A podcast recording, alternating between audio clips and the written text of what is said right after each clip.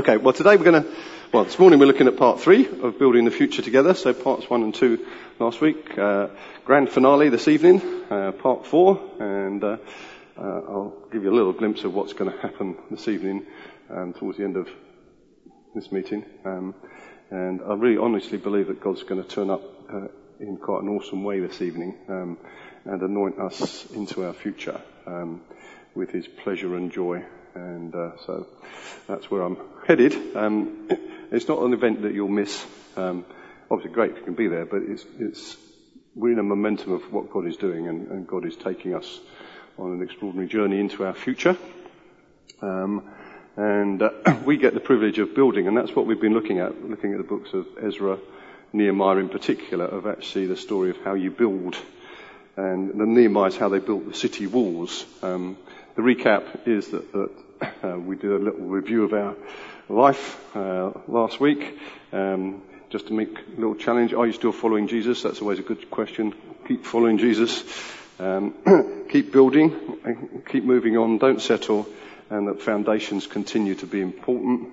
And the other side of things, for last Sunday evening, I was, I was preaching about how important it is that, that people build together alongside one another. That's a beautiful picture in Nehemiah. And um, just we'll come back to that. But just there was a, sections of the wall and it says they were built by specific people, and there was one section that was built by the goldsmiths, and then there was another section right next to it that was built by the perfume makers. Now, you know, I, I, my imagination starts to run riot when you think of what those two sections of wall would look like. Um, and, and, the picture I've got of, of when we build alongside one another is not of, of uniformity, but of creativity.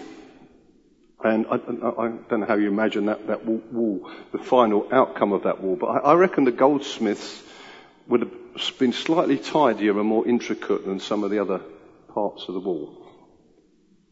You know, it, it, more decorative in some way. I'm sure they would have introduced that somehow into the handiwork. I don't think they would have just slapped the mortar and the bricks together, now, which would have done the job. Then the perfume makers, I wonder whether they made, you know, how they made it a bit perfumey. You know, I'm not quite sure how they do that, but I'm sure they, they thought about it because people build things in different ways. But what the point of the picture is that, that we're building a, a, complete thing.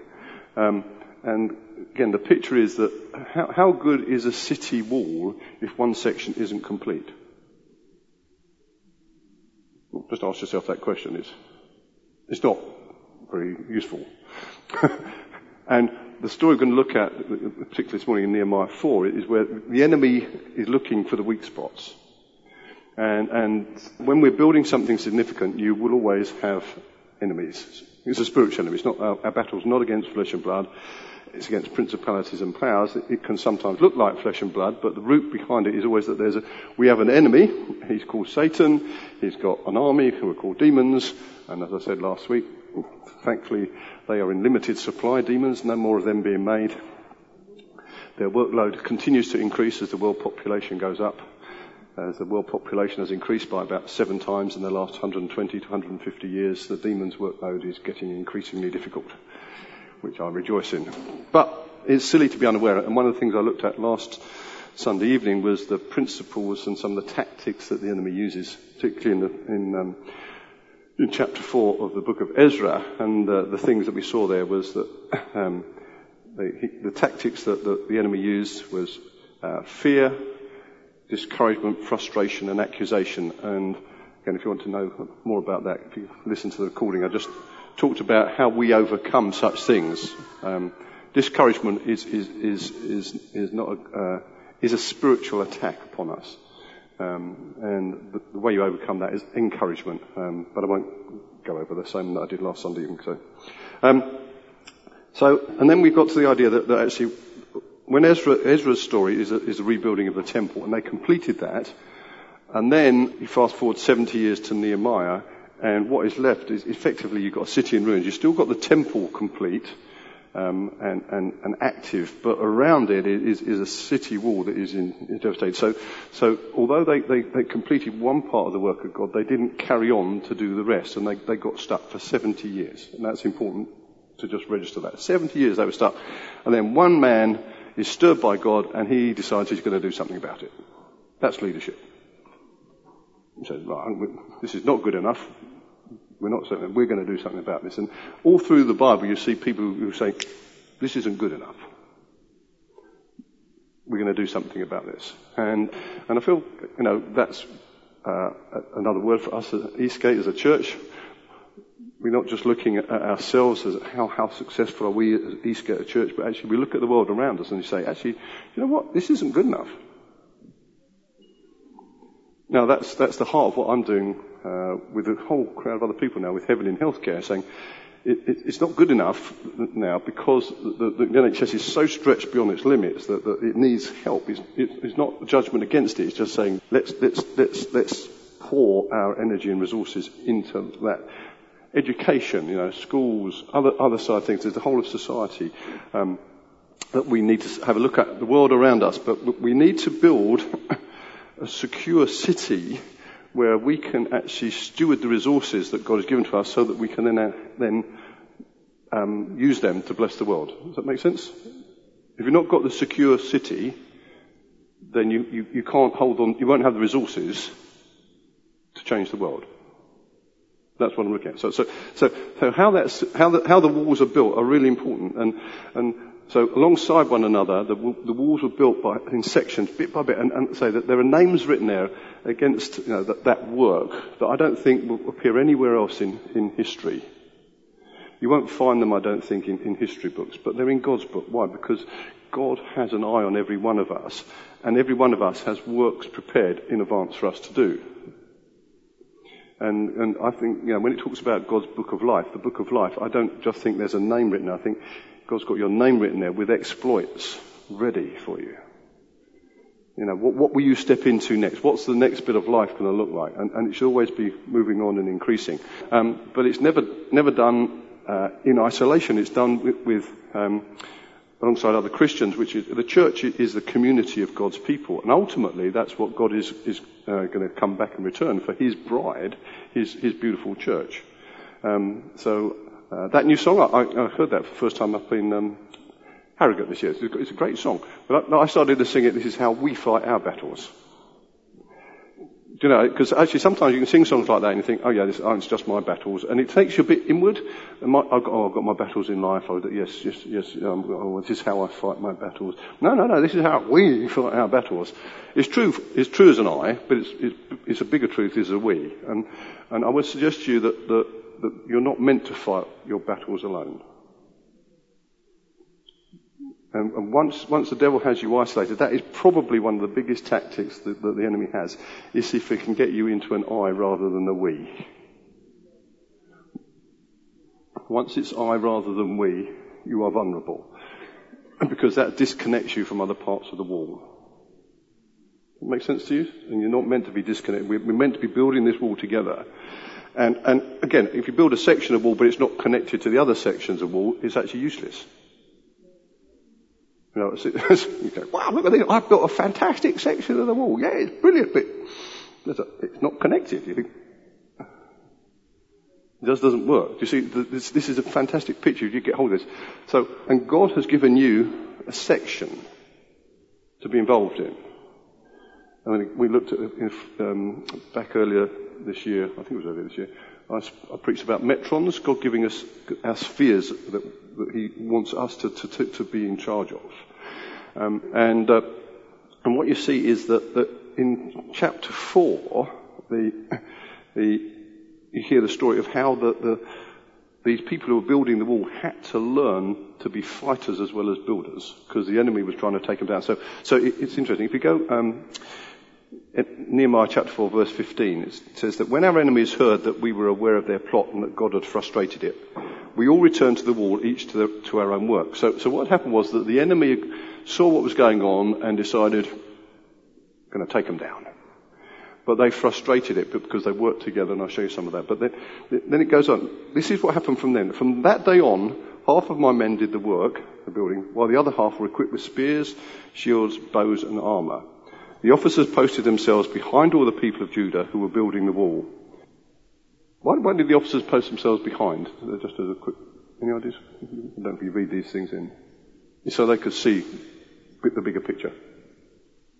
Leaders, leaders need to be able to see the bigger picture of what's going on sometimes. So sometimes just stepping back and seeing the bigger picture, then you know what you've got to do with your forces, which we'll come up, up to uh, on with a little bit uh, later on. So the people those who carried materials, listen to this, those who carried materials did their work with one hand and held a weapon in the other. And each of the builders wore his sword at his side as he worked. but the man who sounded the trumpet stayed with me. We'll come on to that in a minute. Uh, so what you've got is, is, is, is a fascinating picture where they were aware that they were not going to stop building. But they also were aware that there was an enemy who was going to try and disrupt. And they, they had that dual responsibility of building and protection. And one of the things I, I often tell people who are new or visiting to Eastgate, or trying to learn, we get a lot of churches trying to learn from our experiences. I said, um, this is a very carefully built environment. It, it, a lot of effort has gone into building this environment. And if you, you know what happens if you if you can get the walls complete and well protected, you then have a safe environment where people are free to start exploring the life that they've been given. But if you haven't got a safe environment, everybody's on, not, they're not safe to, to explore the life, fullness of life. They're, they're so preoccupied with problems and defensively attacks that, that the rest of life can't carry on. So I, I know uh, some of this from my, my parents' upbringing. My parents were brought up in the Second World War. The whole of the nation was, was, was basically called into something which where it had to protect itself. My mum said it was one of the most amazing times of her life because everybody was, was on this common mission together. But it wasn't, the, the end wasn't, you know, winning the war. The end was actually it was a battle for freedom, wasn't it? It was a battle against tyranny. Then what you then do with that freedom, what, what, what subsequent generations have, have built with a society, that free society that has been given to the next generations is, is important. You know, so what, what have subsequent generations built with the freedom that they've been given is, is an interesting question. It's a sociological question, but, but remember that there were those who fought for it. Um, so so what I want to say is, is there are certain things that, that, I would suggest we have corporate responsibility um, in the church, and uh, that we all have responsibility for building the wall and guarding it um, and, and, protecting it, because this is our environment. So, I, and again, this is something I teach other church leaders. Um, for me, this is the best church in the world because it's my church. And that should be, but if somebody's in another church, their church should be the best in the world for them. That's how, that's how you should regard your church. And, you're going to work, whatever context you, are in, you will work to make it the best it can possibly be in order, and enjoy it. And when people come and complain about the churches they're in, which isn't uncommon, so I said, I get, you, get, you get to choose. You choose which church you're part of. What's interesting is when, when church leaders come and talk to me about their churches and complain, I said, and who built the church? You're leading. now, sometimes if they inherit a church, that's where, where people go in, and get parachuted in, which doesn't always work very well. Well, doesn't usually work very well. It's a different deal. But, but um, what, what? Just, I want you to think about this. Just, just for a couple of seconds. Just think. What, what are the corporate realities of our wall that, that need to be in place that we all do together. And it's not just on a once off, but on a regular basis. Just think, well, what, what is it, what are my responsibilities for this place that will effectively protect and guard it and build it?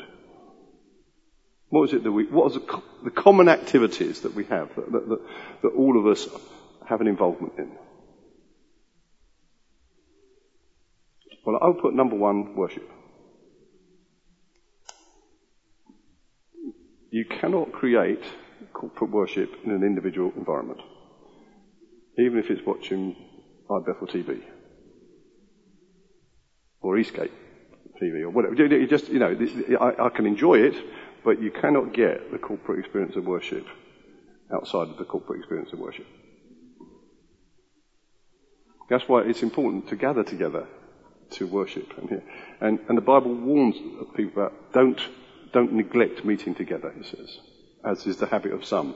And it's easy, and particularly in this day and age, I think that, you know, that, that when we do our statistics, some, I, somebody was asking me this week, you know, how many people come to your church? I said, well, it depends what, what you're talking about. Do you mean on a Sunday? Um, you know, and broadly speaking, most of us now would say that probably about two thirds of the congregation of the church would be here on any given Sunday. And then there, there are reasons for that, but there's, there's almost a drift towards, do I need to be there? Do I want to be there? No. No, not. It's, and it, we have to be careful we don't get into consumer mentality of, I'll go to church, oh, yeah, because I want to. No, no, no, you've got a responsibility to worship.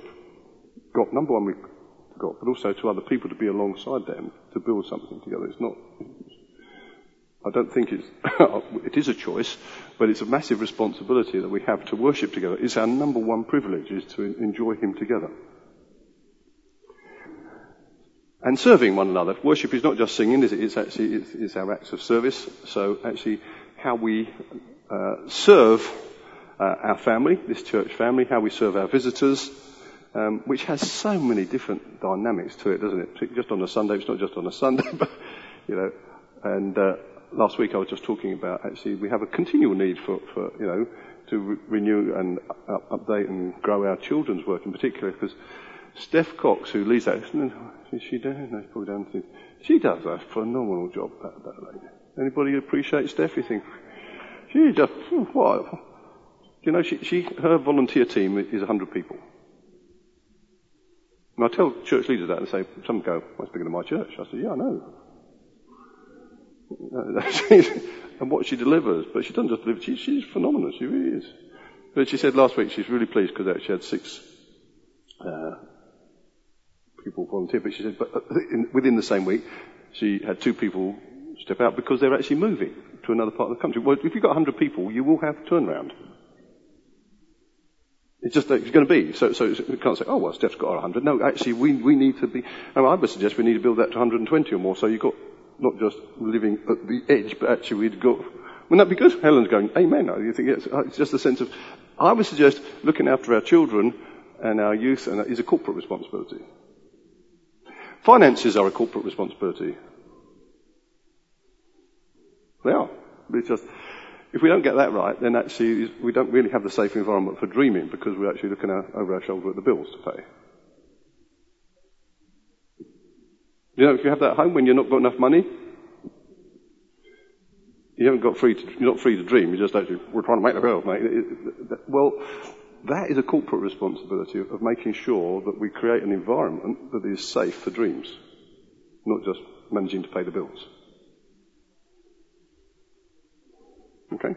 So, one thing I do when I review life, I review my giving. Well, Kim and I, we, uh, we review our giving. We do it, you know, make sure. Because, you know, it's ever so easy to let that go at a level. You know, uh, you, you might have been tithing 10 years ago, but if you've not reviewed it, you're probably not tithing now. Yeah, you get that? It's, it's very straightforward. oh yeah, I tithe. No, you probably did tithe. Are you still tithing? I chatted with Miriam about this. It's interesting, Miriam Ray, who does a brilliant job around here. She said one of the most difficult jobs she's ever seen in church life is getting people to review their standing orders. Why? Because we just let them go, don't we? And we're giving. And I, I love it. We are giving it, but there's that sense of, no, actually, I, that's a, I pay attention to that. Am I still building that?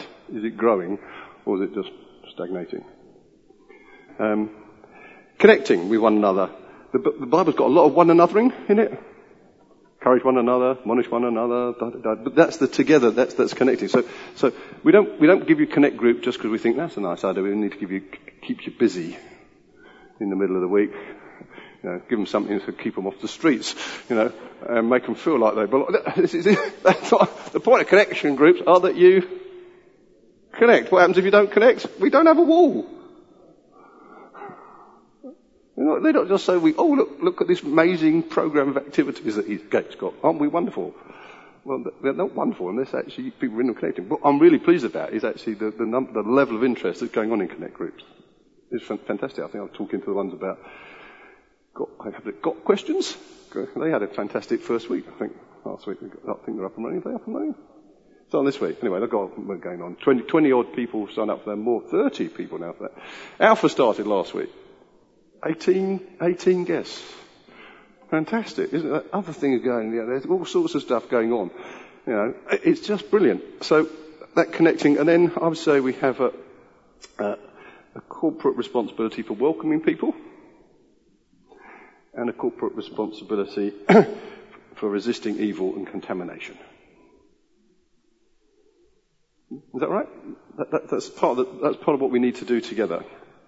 Is we need to actually think about all those things and so have a review of life and, and look at that. Then this, this other interesting thing, we, we, I don't know if you noticed it, it says that actually that, that Nehemiah kept the, the, guy with the trumpet close to him. Now, what, why is that important? Um, did you spot that in there? Um, says, but the man who sounded the trumpet stayed with me. It's the end of verse 18.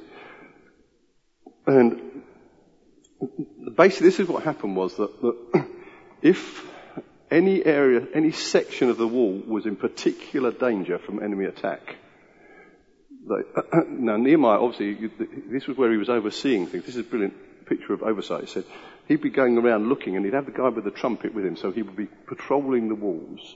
And then if they saw an area that was under specific at specific risk, the guy would blow the trumpet, and everybody from all the other sections would come and run to that place, and they'd protect it together. That's the picture. That, that willingness to rush to a place where everybody's effort is needed at the same time.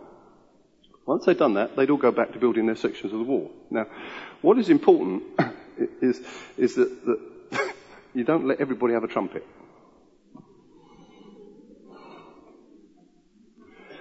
Because those trumpets would be going off on a very regular basis.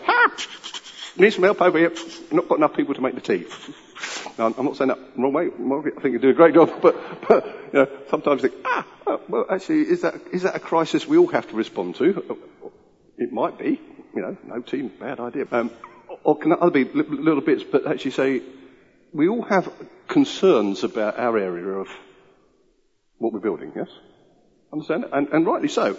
But the people who oversee the whole will work out whether that warrants everybody running to you. Or whether we just need to give you a bit more. Do you know, it's, it's, it's, that's, that's what leadership is really about, is actually marshalling the resources that are available. And so we, I would say, um, we are really careful not to blow the trumpet too often. Because if we blow the trumpet too often, you'll ignore it. It's like crying wolf. Do you understand what I'm saying? So, so it's like, it's like, it's one of the reasons that we guard the notices and stuff on a Sunday morning because, you know, it, it, there are lots of appeals for help and stuff like that, but actually we, we, we try and make sure that that is actually information being given without, the, uh, there's no sense of coercion in it. We're, we're trying to inform you what's out there, but, but what we would like you to do, and sometimes we might have to press it, saying this is a trumpet call. We, we, when we blow the trumpet, we really do mean, can we have your attention, please? As directors of the church. Does that make, make sense? So, so when we say, right, we've got to do this together. So I'm, I'm saying like children's work, got to, got to, we've got to fix that together, otherwise that bit of the wall is not going to look strong. And, and, if we don't look after our children and youth, um, you know, we, we're not really doing the job we should be doing. we don't get, don't pay our mortgage. We've all got a mortgage together. Did you know you've got a mortgage of over a million pounds? Fortunately, you share it with a lot of people. But well, how would you feel if you weren't sharing it with a lot of people? Would you feel daunted? We have a, millage, we have a, a, a mortgage of about 1.3 million pounds, just about to go up to probably about one and a half, isn't it, something, Dave? Now, seriously, you think, how would you feel if four of you were responsible for that? Five of you, maybe. Make it five. That's the trustees. There's five of them. Do you want them to carry that sense of responsibility alone? Do you want to share that out between the 900 of us where that feels a whole lot lighter? This is, I'm being very practical. This is how you build something together. And in a large church, it's easy, easy to presume somebody else is going to pick it up. Well, they might, but that section of the wall will probably be at risk. So how we build together, how we use the trumpet is, is really important. How long did I say they delayed? How long was the delay between finishing the temple and starting to rebuild the wall? 70 years. Now, has anybody done your homework this week of reading through Nehemiah? Not that I told you to do it, I'm just interested in anybody goes. How? I asked Dave, I'd asked Dave this question, so he got it wrong, so you're in good company, right? So, yeah. so feel relaxed. So Dave Webster got it wrong. I asked Dennis, I asked Dennis this week, he got it wrong as well, Dennis got it. So, so, so, so how, how long did it take them to rebuild the walls when they set about doing it together in earnest, protection. How long did it take them? Anybody got it? Sorry? 50, 56? Any answer on 56 days? You're really close. The answer is 52 days. 52 days to complete something that had been waiting 70 years. How did that happen? They did it together. How long would it have taken a few people to build that wall? Years. Many, many, many years. What can we do with the resources that we have together. This is a large church.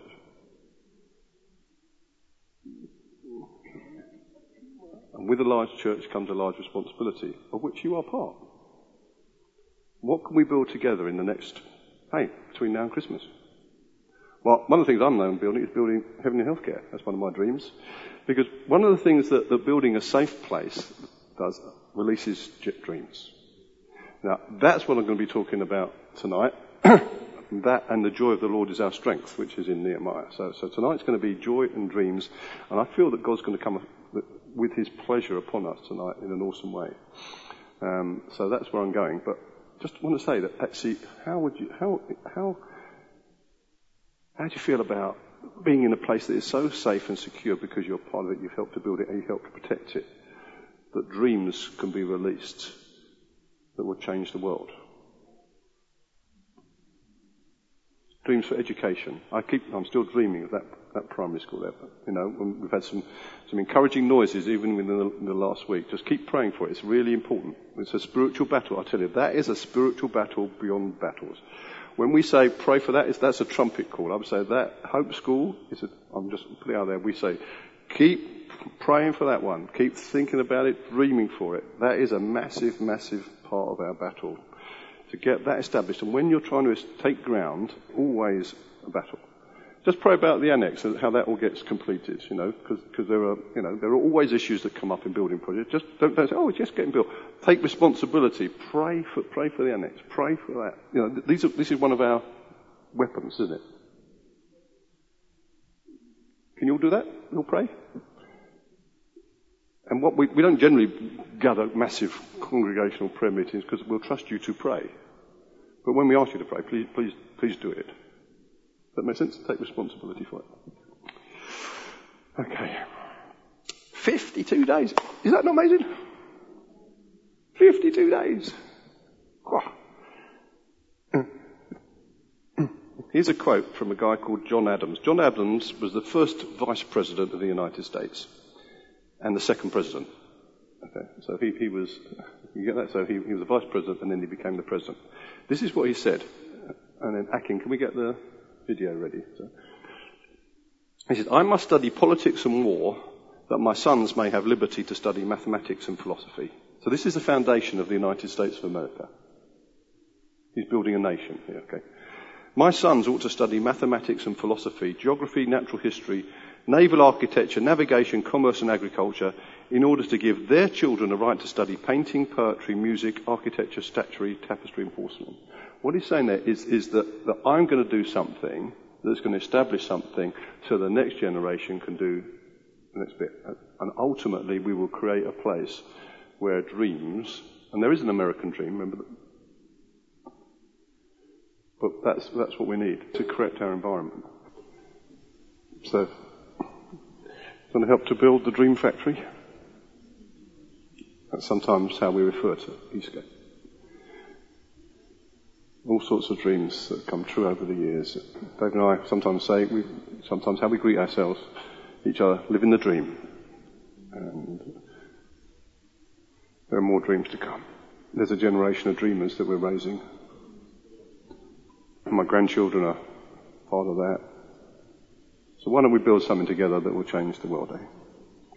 So I want to ask you if you'll build it, protect it, take responsibility for it. Because together, I believe God's calling us to do something quite extraordinary. And I know it's, we're right on the brink of something. It's great. 30, 40 years, however long we've been doing this, it's been amazing. The next decade, I think, will be beyond extraordinary. So I'd like you to stand and we're just, I'd like just, let's, let's, will you alongside me, let, us choose to build something amazing together. It, there are many, many other things, but this is us right now. This is us, Eastgate. Father, we thank you for your faithfulness. Thank you for our history. We thank you for all that's been done, but we now look forward and we pray for the release of dreams. We pray that we would create and protect an environment where generation after generation can build upon what has already been achieved. Amen.